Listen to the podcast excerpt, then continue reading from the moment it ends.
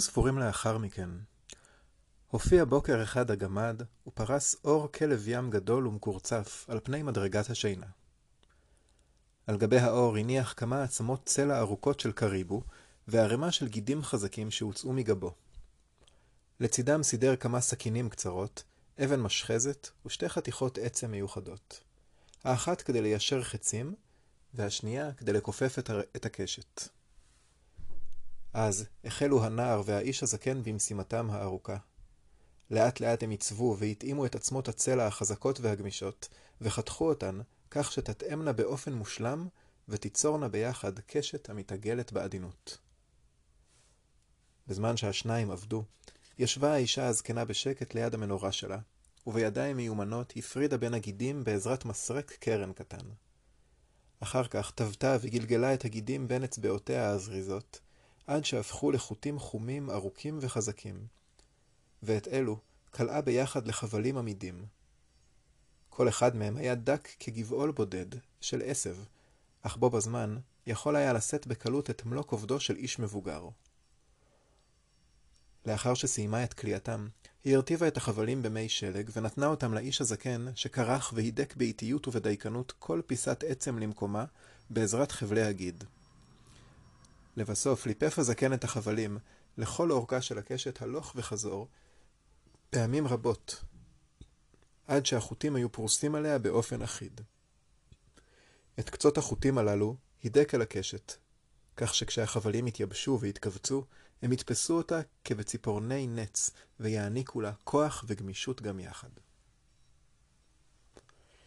עתה נתנה להם האישה הזקנה את החבל החזק ביותר, שאותו קלעה כליאה כפולה מגיד הגב המרכזי של אייל הקריבו, כדי שישמש מיתר.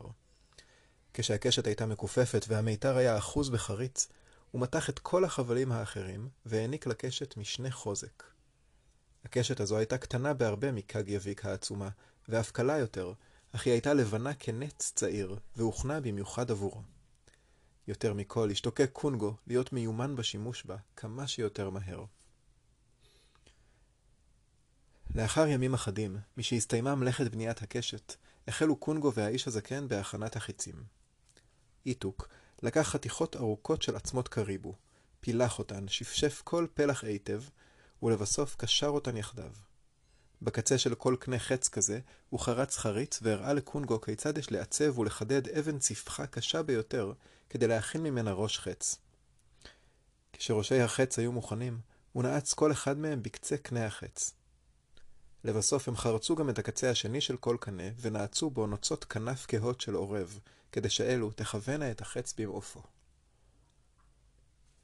כשסיימו את הכנת החיצים, נתנה האישה הזקנה לקונגו אשפה יפה שהכינה למענו מאור כלב ים, ובה שני מדורים, האחד לקשת החדשה, והשני לחיצים. אביב הקוטב הארוך נמוג, ושמש הקיץ זרחה מעל האי. בכל מקום בקע אזוב ערבה רך ואפור מבעד לשלג, ופרחי הקוטב הזעירים בצבצו דרכו ככוכבים צבעוניים. ציפורים קטנות חזרו מהארצות החמות שבדרום, וצייצו שירים עליזין, בעודן מקפצות ואוספות אזוב יבש בשביל קיניהן. כמה נפלא היה לשמוע את קולן העדין והעליז אחרי הדממה הארוכה של החורף. מזג האוויר התרכך, וערפילים חמימים עלו מוקדם בבוקר מן הקרקע המפשירה. השמש לא שקעה את הכלל, ונדמה היה כאילו העולם כולו נולד מחדש. הצב לך מטרה, אמר האיש הזקן לקונגו השכם בבוקר יום אחד. הגיע הזמן שתלמד להשתמש בקשת החדשה. קונגו רץ החוצה בהתרגשות גדולה, אסף שאריות אחרונות של שלג רך שעוד נותר צבור בערימה כנגד הקיר הצפוני שאליו לא הגיעו קרני השמש, ובנה מהן שתי מטרות. אחת הייתה בדמות דוב, והשנייה בדמות אדם. כשחזר לבית הקטן, כבר חיכו לו האיש הזקן והגמד. האם אתה אויב לכל הדובים הלבנים? שאל אותו איתוק. קונגו חשב רגע לפני שענה, לא, אבל אני מקווה שיום אחד דוב לבן יציע את עצמו לפניי. אם כך, אל תירא חיצים לתוך דמות דוב, אחרת כל הדובים הלבנים ייפגעו ממך. ובני האדם, קונגו, האם אתה רוצה לפגוע בכל בני האדם? לא, ענה קונגו במהירות. אני מחפש 11 יורים בקשת. בהם אפגע, ואותם אהרוג. הקשב לי היטב, קונגו, אמר איתוק. אל תיתן לבני האדם סיבה לפחד ממך, כי העושה זאת אינו טוב יותר מכלב משוגע שרוצה רק לנשוך ולהרוג. באומרו זאת, הרים איתוק את ידו וסימן לטליק ג'ואק. זה דידה בזריזות על פני משטח השלג המהודק, חתך ממנו שתי קוביות והניחן אחת על גבי השנייה כדי שתהווינה עמוד מטרה.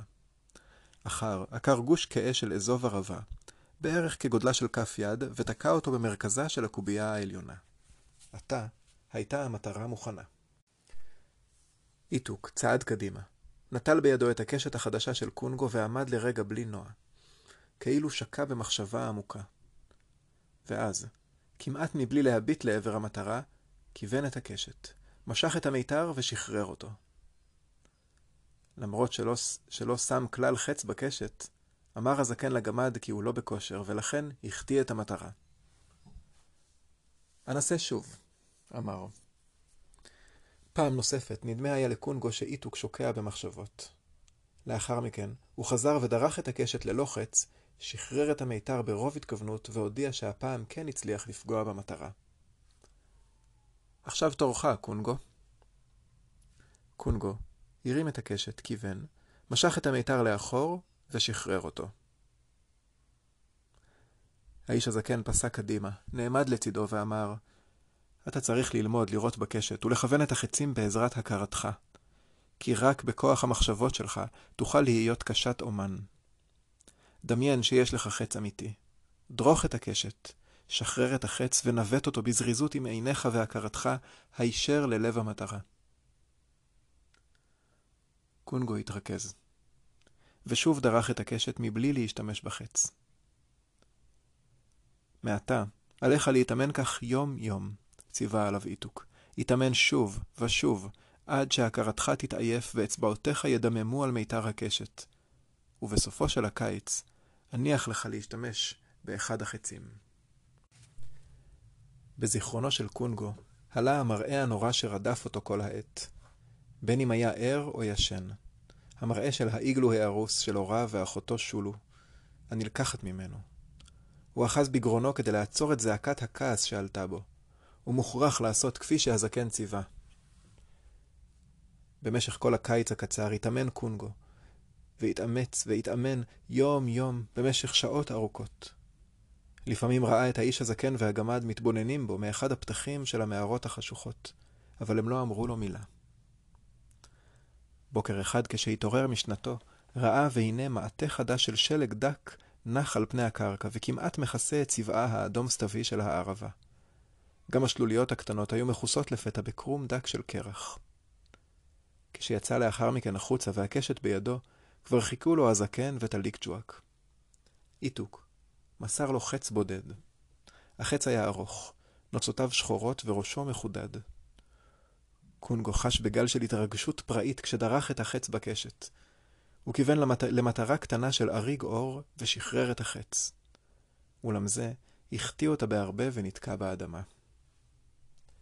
הבא אותו חזרה מהר, קרא האיש הזקן. קונגו רץ על פני המשטח הרחב וחזר אליו עם החץ בידו. עכשיו, חשוב, אמר איתוק. חשוב את מה שאתה מנסה לעשות. הנחה את החץ עם עיניך, והכרח אותו, בעזרת מחשבתך, לעוף הישר למטרה. קונגו שב ודרך את קשתו והחזיק את המיתר מתוח עד שנדמה היה לו שהמקל בעל הכנפיים הגיע ונגע בתוכי תוכו. אז הוא שחרר את החץ וזה עף באוויר, עוקב אחרי הקו של מבטו, עד שפגע בלב המטרה.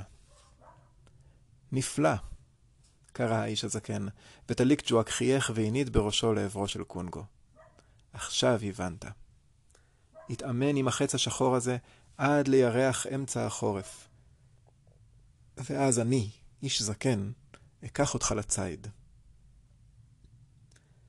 אחרי שהשניים הלכו, הוסיף קונגו לעמוד לבדו מוקף בקירות האבן הגדולים, וזכר הסיבה שבגללה רצה להיות קשת אומן, שב והציף אותו בעוצמה פראית. רק הוא יוכל לנקום את העוול שנעשה למשפחתו. בהתרכזו פעם נוספת, הרים את הקשת, וכמו פרת מנגינה קולחת, שב ושילח את החץ הישר אל לב המטרה הכבדה.